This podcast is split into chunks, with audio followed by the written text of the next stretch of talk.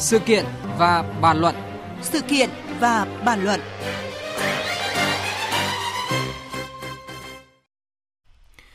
Thưa quý vị và các bạn, vấn đề minh bạch các trạm thu phí BOT đang trở nên nóng hơn bao giờ hết. Từ ngày 26 tháng 2 đến ngày 5 tháng 3, một số người dân trực tiếp tổ chức đếm xe qua trạm BOT Ninh Lộc, thị xã Ninh Hòa, tỉnh Khánh Hòa. BOT Ninh Lộc vốn đầu tư 1.430 tỷ đồng, dự kiến thu phí trong 14 năm rưỡi, nhưng sau đó chủ đầu tư đính chính lại vốn đầu tư và đòi thu phí 21 năm 8 tháng. Theo thống kê thủ công của người dân, mỗi ngày trạm BOT này thu được khoảng hơn 1 tỷ đồng, chưa tính vé tháng và vé quý. Nếu thu trong 21 năm 8 tháng, con số này lên tới hơn 8.500 tỷ đồng.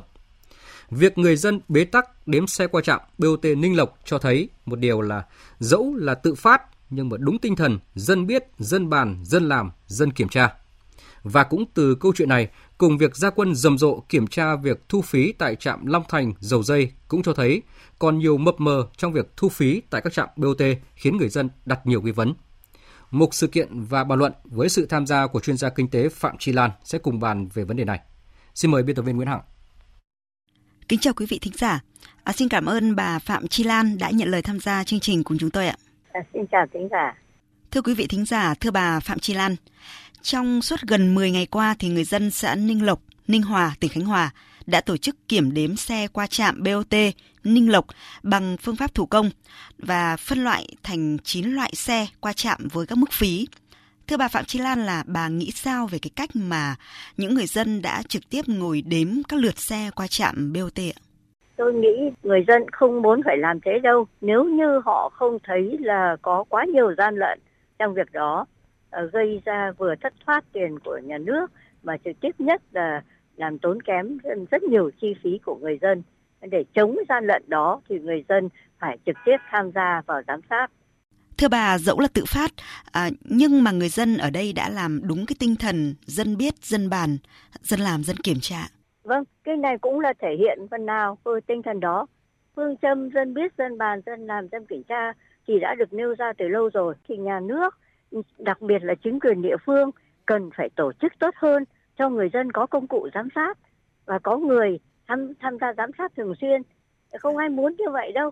Nếu như có được hình thức tổ chức tốt hơn Thưa quý vị và các bạn, vấn đề minh bạch các trạm thu phí BOT đang trở nên nóng hơn bao giờ hết. Đài Tiếng Nói Việt Nam thì liên tiếp cũng nhận được ý kiến phản hồi từ người dân về vấn đề này. À, sau đây mời à, bà Phạm Chi Lan và quý vị thính giả nghe ý kiến của một số người dân. Tụi tôi sẽ sẵn sàng trả tiền phí nhưng nó phải minh bạch. À, số lượng thu là một ngày bao nhiêu. Đó còn bây giờ là nó nó rất mập mờ thì về yêu cầu phải có một cái sự rõ ràng minh bạch để mà làm đúng theo uh, quy định của pháp luật. Tôi cũng nghi ngờ về tính minh bạch của những trạm thu phí uh, như việc thu phí tự động là một cách giám sát hiệu quả các nhưng ờ, vẫn thấy lần nữa chưa làm mặc dù nhà nước đã yêu cầu phải làm từ năm ngoái. Thưa bà Phạm Chi Lan ạ, à, như bà vừa nghe ý kiến à, phản hồi của người dân về những nghi ngờ trong việc à, thu phí tại các trạm BOT À, năm 2018 thì theo báo cáo của Kiểm toán Nhà nước, thời gian thu phí hoàn vốn tại 67 dự án BOT giao thông phải rút ngắn hơn 200 năm so với phương án ban đầu. Thưa bà là kết quả này thì đang phản ánh cái thực tế nào ạ? Tôi nghĩ nó phản ánh mấy điều quan trọng. Thứ nhất là cái sự quản lý rất lỏng lẻo của các cơ quan nhà nước liên quan. Dạ. Quản lý từ việc đưa, đưa ra dự án, quá trình đấu thầu để mà chọn nhà thầu làm dự án, cũng như giám sát trong quá trình người ta tiến hành người giám sát giá thành và đưa ra tất cả cái giám sát đối với bài toán kinh tế kể cả trên tính toán cũng như trong thực hiện của doanh nghiệp rồi việc uh, tham vấn các đối tượng liên quan ví dụ tham vấn các chuyên gia hay tham vấn người dân thì như vậy ở đây tôi nghĩ trách nhiệm trước hết là thuộc về các cơ quan nhà nước và không phải chỉ người dân các chuyên gia cũng đã nói rất nhiều về việc này kiểm toán nhà nước phát hiện tôi nghĩ là cũng là dựa một phần nào trên những ý kiến đã được nêu để có hướng và kiểm toán và từ đó phát hiện ra mà chưa chắc đã là hết vấn đề đâu. Cái thứ hai nữa là tất nhiên nó là từ phía doanh nghiệp nữa. Thực ra có nhiều doanh nghiệp hoàn toàn không có khả năng làm mà họ chỉ chạy cho bằng được, không cho bằng được dự án BOT với giá tốt để rồi họ lại bán cho doanh nghiệp khác với giá cao hơn. Và cứ thế rồi cùng nhau họ đội giá lên trong khi chất lượng thì lại kém đi và rất khó kiểm soát được họ. Quay trở lại với dự án BOT Ninh Lộc, à, trạm này với uh, vốn đầu tư là 1.437 tỷ đồng và dự kiến là thu phí trong 14 năm rưỡi. Nhưng mà sau đó thì chủ đầu tư đính chính lại vốn đầu tư và đề nghị là thu phí tăng lên 21 năm 8 tháng. Thế nhưng theo kết quả thống kê thủ công của người dân Ninh Lộc thì mỗi ngày trạm BOT này thu được khoảng hơn 1 tỷ đồng. Và nếu thu trong 21 năm 8 tháng thì con số này lên tới là 8.500 tỷ đồng. Nhìn vào con số này thì cho thấy những nghi ngờ của người dân không phải là không có cơ sở đúng không ạ thưa bà? Vâng, tôi nghĩ người dân nghi ngờ hoàn toàn có cơ sở. Người ta sống ở đấy, người ta đi qua đấy hàng ngày, người ta biết rõ, quan sát được rõ Ờ, với tất cả các hoạt động thực tế diễn ra trên con đường. Thế cho nên con số của người dân đưa ra thì tôi nghĩ là đáng tin cậy. Tất nhiên nó không phải là ngày nào cũng như vậy. Ờ, mật độ xe cộ đi lại thì nó có thể là tùy theo ngày hoặc tùy theo mùa, nó có thể nhiều hơn hoặc ít hơn. Nhưng mà vẫn rất nên tin cậy vào những cái điều gì người dân đã trực tiếp quan sát và phát hiện được thứ ba là việc à, người dân tự tổ chức đếm xe đi qua trạm BOT Ninh Lộc à, là để à, chứng minh cái sự mập mờ của việc thu phí.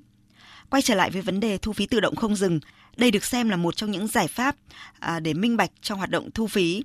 Nhưng mà tới nay thì chủ trương này lại chậm hơn so với kế hoạch mà Thủ tướng giao. À, thưa bà, đây có phải là do chủ đầu tư BOT đang chống lệnh hay không? Những trạm thu phí mà ở đó họ thu bao nhiêu hay thu bao nhiêu xe đi qua thì không ai có thể biết được. Anh thì tôi nghĩ là vì động lực đó cho nên họ không tự giác mà uh, sử dụng những trạm thu phí tự động đâu. Việc này Thủ tướng đã có chỉ thị thì nhà nước phải đứng ra làm và đôn đốc bắt buộc làm cho bằng được. Dạ. Bộ Giao thông Vận tải là người trực tiếp chịu trách nhiệm việc này, phải làm cho bằng được. Mà thời đại bây giờ chúng ta cứ nói 4.0 tầm tầm lên, Thưa quý vị và các bạn, trên cả nước thì có tới 96 trạm thu phí BOT, nhưng mà đến nay chỉ có 26 trạm là vận hành thu phí tự động không dừng. Với trách nhiệm của mình, Bộ Giao thông Vận tải cần khẩn trương làm rõ nguyên nhân tại sao các trạm BOT lại chưa thực hiện việc thu phí không dừng.